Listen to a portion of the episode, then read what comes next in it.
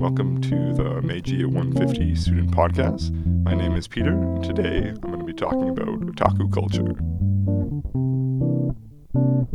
Hi there, Peter. Hello. So today we're talking about otaku culture. Now, otaku is a word that we hear a lot about, but what is it? Well, that's a really difficult question. Uh, over the years, its meaning and connotation has kind of changed, and there's many debates around that what really is. I mean, is it a stigmatized geek culture? Is it related to anime, manga, video games? Does it have to be related to technology? I think what I learned the most from trying to go over everything is that the general consensus right now is it's just a super obsessed fan. A super obsessed fan, okay. Of uh, a fan of what in particular? Well, it pretty much can be anything, but I mean, when otaku, when the words first started going around, there was about a few specific categories. Then it went to 12, and then all of those started branching off into subcategories. I mean, you get things like uh, obviously manga, anime, um, like collecting figures, but you can also go into pretty much anything. Like if you're really into cell phones or video equipment or even professional wrestling or something like that. So it's just a very intense fanhood association. Is that what uh, the idea is? For the most part, at this point, I mean, at different points in history, it's meant certain things to different people, and um, I mean, there's still even debates today about whether it has to be related to anime or manga, or there has to be like a Japanese element to it. But hmm. ultimately, it just seems that it's anything related to fandom. So, what would be a couple examples of otaku culture that you're particularly interested in? Well, honestly, when I, I started my research, I didn't really know too much about otaku, and there wasn't too much I was interested in. But I mean, once I started looking at it, um, I think some of the ones that stood out for me are the ones that I definitely did not think were related to otaku. And one of those would be, um, I guess, the, the train otaku. And this is because they kind of have their, their origins going all the way back to the Meiji period and they really started to become visible during the Taisho period. And of course, if you think of otaku, I would always associate it with manga and anime, but it just goes way back. And um, scholars really think of these as the seminal otaku group. And the train has always been a symbol of Japanese modernization that has just really fascinated people in Japan. And there's a huge number of people that have always been obsessed with different aspects of the trains. Train otaku. So. Uh so these are maniacs for train culture. What what kind of things defines a train otaku? Well, interestingly enough, there's actually 36 different subgroups to uh, train otaku. Okay. Um, and what are these subgroups uh, categorized by? Well, you would have those who are obsessed with taking pictures of trains. You'd have experts in collecting train lunchboxes. Um, those who are just enamored with train noises. They go around recording train sounds. There's even fans that appear in Japanese television who just show off their ability to identify train sounds, so they can just hear a short clip and they can tell you like what line it is on and what train what train it is. And I mean, really, it's just something that's, that's flourished through Japan and it's always been a constant for their fan culture. It really exploded in the 1970s when it had a connection with anime with a popular Galaxy 99, which really combined the two areas of fandom and then it just got more people into trains in general. Mm-hmm. I've done a fair amount of research on trains, so I think I would consider myself somewhat of a a train fan. I don't know if I would go so far as to call myself a train otaku. Although I, I'm really intrigued by this train fan hotel package at Tokyo Station, mm-hmm. where for several hundred dollars a night, they'll put you up in a room overlooking the rail yard of Tokyo Station, so you can see all the trains come by, and presumably you have your camera mounted on your tripod, so you can catch the whatever train it is you're trying to capture. Yeah, it's, it's interesting the the length that the fandom will go to uh, I was reading about people that just stay up all night waiting for new train lines to open so they can be the first to ride. Or the train otaku actually appears in uh, one of the original coinages of the term otaku. There's a writer that writes an article about a few different types, and he mentions, you know, now you have these these train fans that almost get themselves killed trying to lean over take pictures of the blue line train. Mm-hmm which was um, highly popular at the time to the train fans because it was like the, the really nice night sleeper. Mm-hmm, mm-hmm. Speaking of the etymology of the word, do we do we know where this word otaku comes from, or So originally, otaku is just kind of um, a name for another person's house, and it is kind of all- used as like you. But then it became associated with um, people's obsessions or like what they what they lived with and what they surrounded themselves with. So it was if you were really into something, you know, that was like your your house. I guess that makes sense.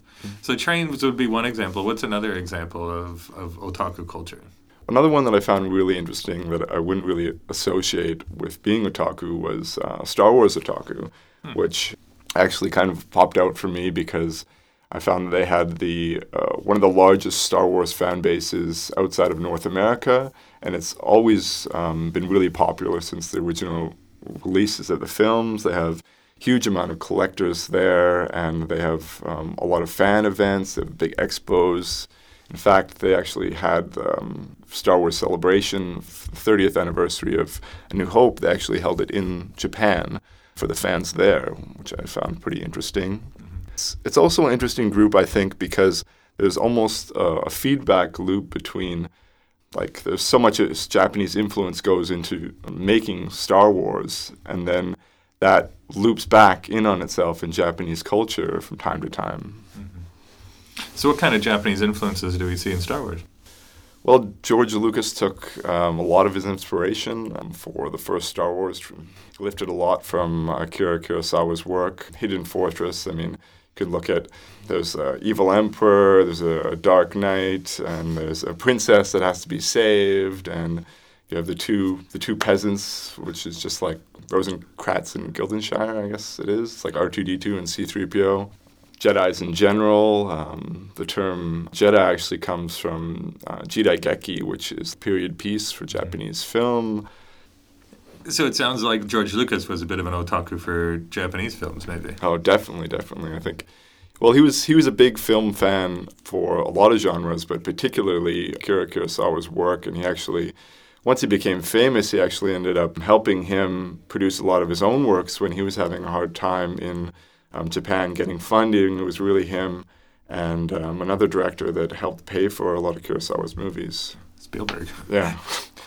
It's funny you mentioned that the term originally comes from house because you think you get this idea that otaku culture and, and the otaku in general are, are men, especially perhaps adolescent men, who live in their parents' basement or something like this and, and don't really ever leave.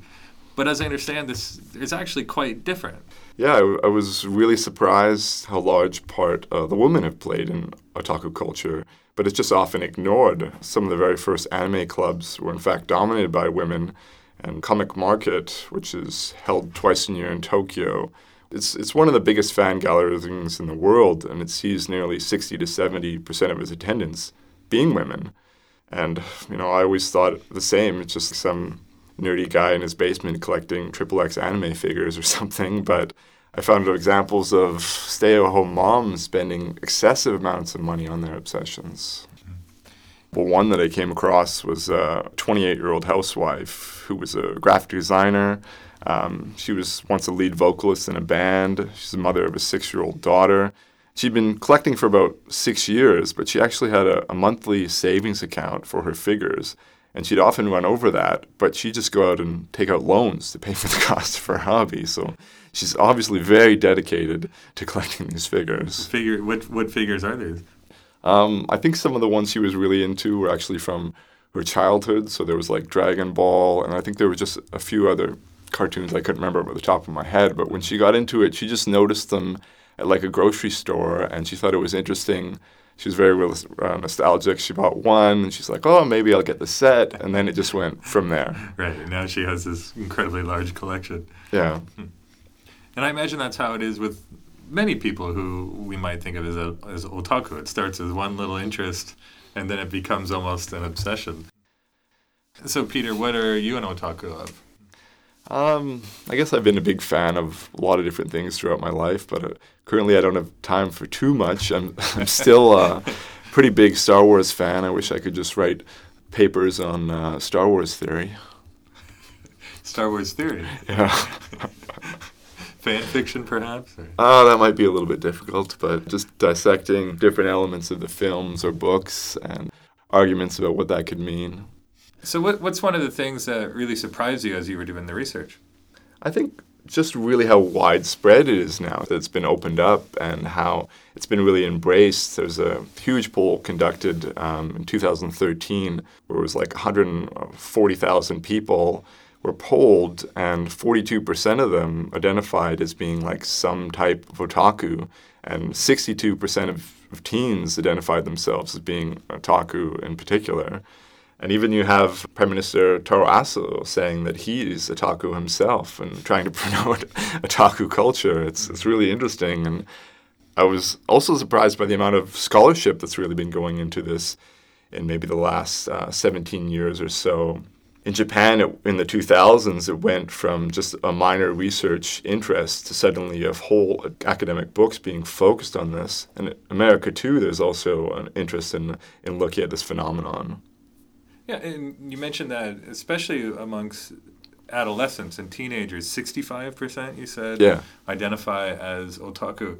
And I guess today, even in North America, that this idea, you know, the the nerdy attitude, the, the nerdy look, for example, is, is popular now. And I wonder if there's something going on similarly there.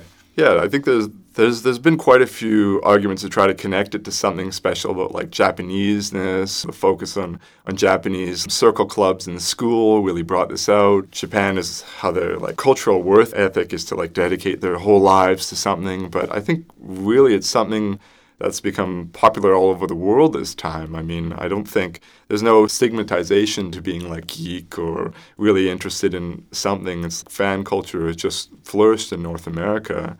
And if if you think of yourself as if somebody loves superheroes, they're not just like a comic nerd now. They're just oh, they're just really into Marvel movies. Mm-hmm, mm-hmm. So, I think it's not necessarily unique to Jap- Japan, although it might have flourished there a little bit earlier with participatory community. But now with the internet, it's so easy for people to just connect. If they have interest in something, they can help build that community just through connecting online. And I think for adults, especially, I mean, it's almost like during the 80s, there was so much marketing towards children and this untapped consumer potential. You had like G.I. Joe, Transformers, Star Wars, and all this collecting from when you were young it became, it became such a big part of your life. And now a lot of people that still like transitions over to their older when, you know, they might see some random expensive Star Wars thing and it'll be the same effect as the um, otaku woman I mentioned that was into figures. You just have this nostalgic aspect and you're like, oh, I'd pay money to buy this thing. You know how expensive the Millennium Falcon Lego set is? Oh yes, the new one. And I might actually have to buy that. It's like 150 bucks, but, but just to your point, I might actually have to buy that. It is a pretty amazing set of Lego. It seems like a lot of fun to put it together. The Meiji at 150 podcast is hosted by Tristan Grunow at the University of British Columbia in Vancouver, Canada.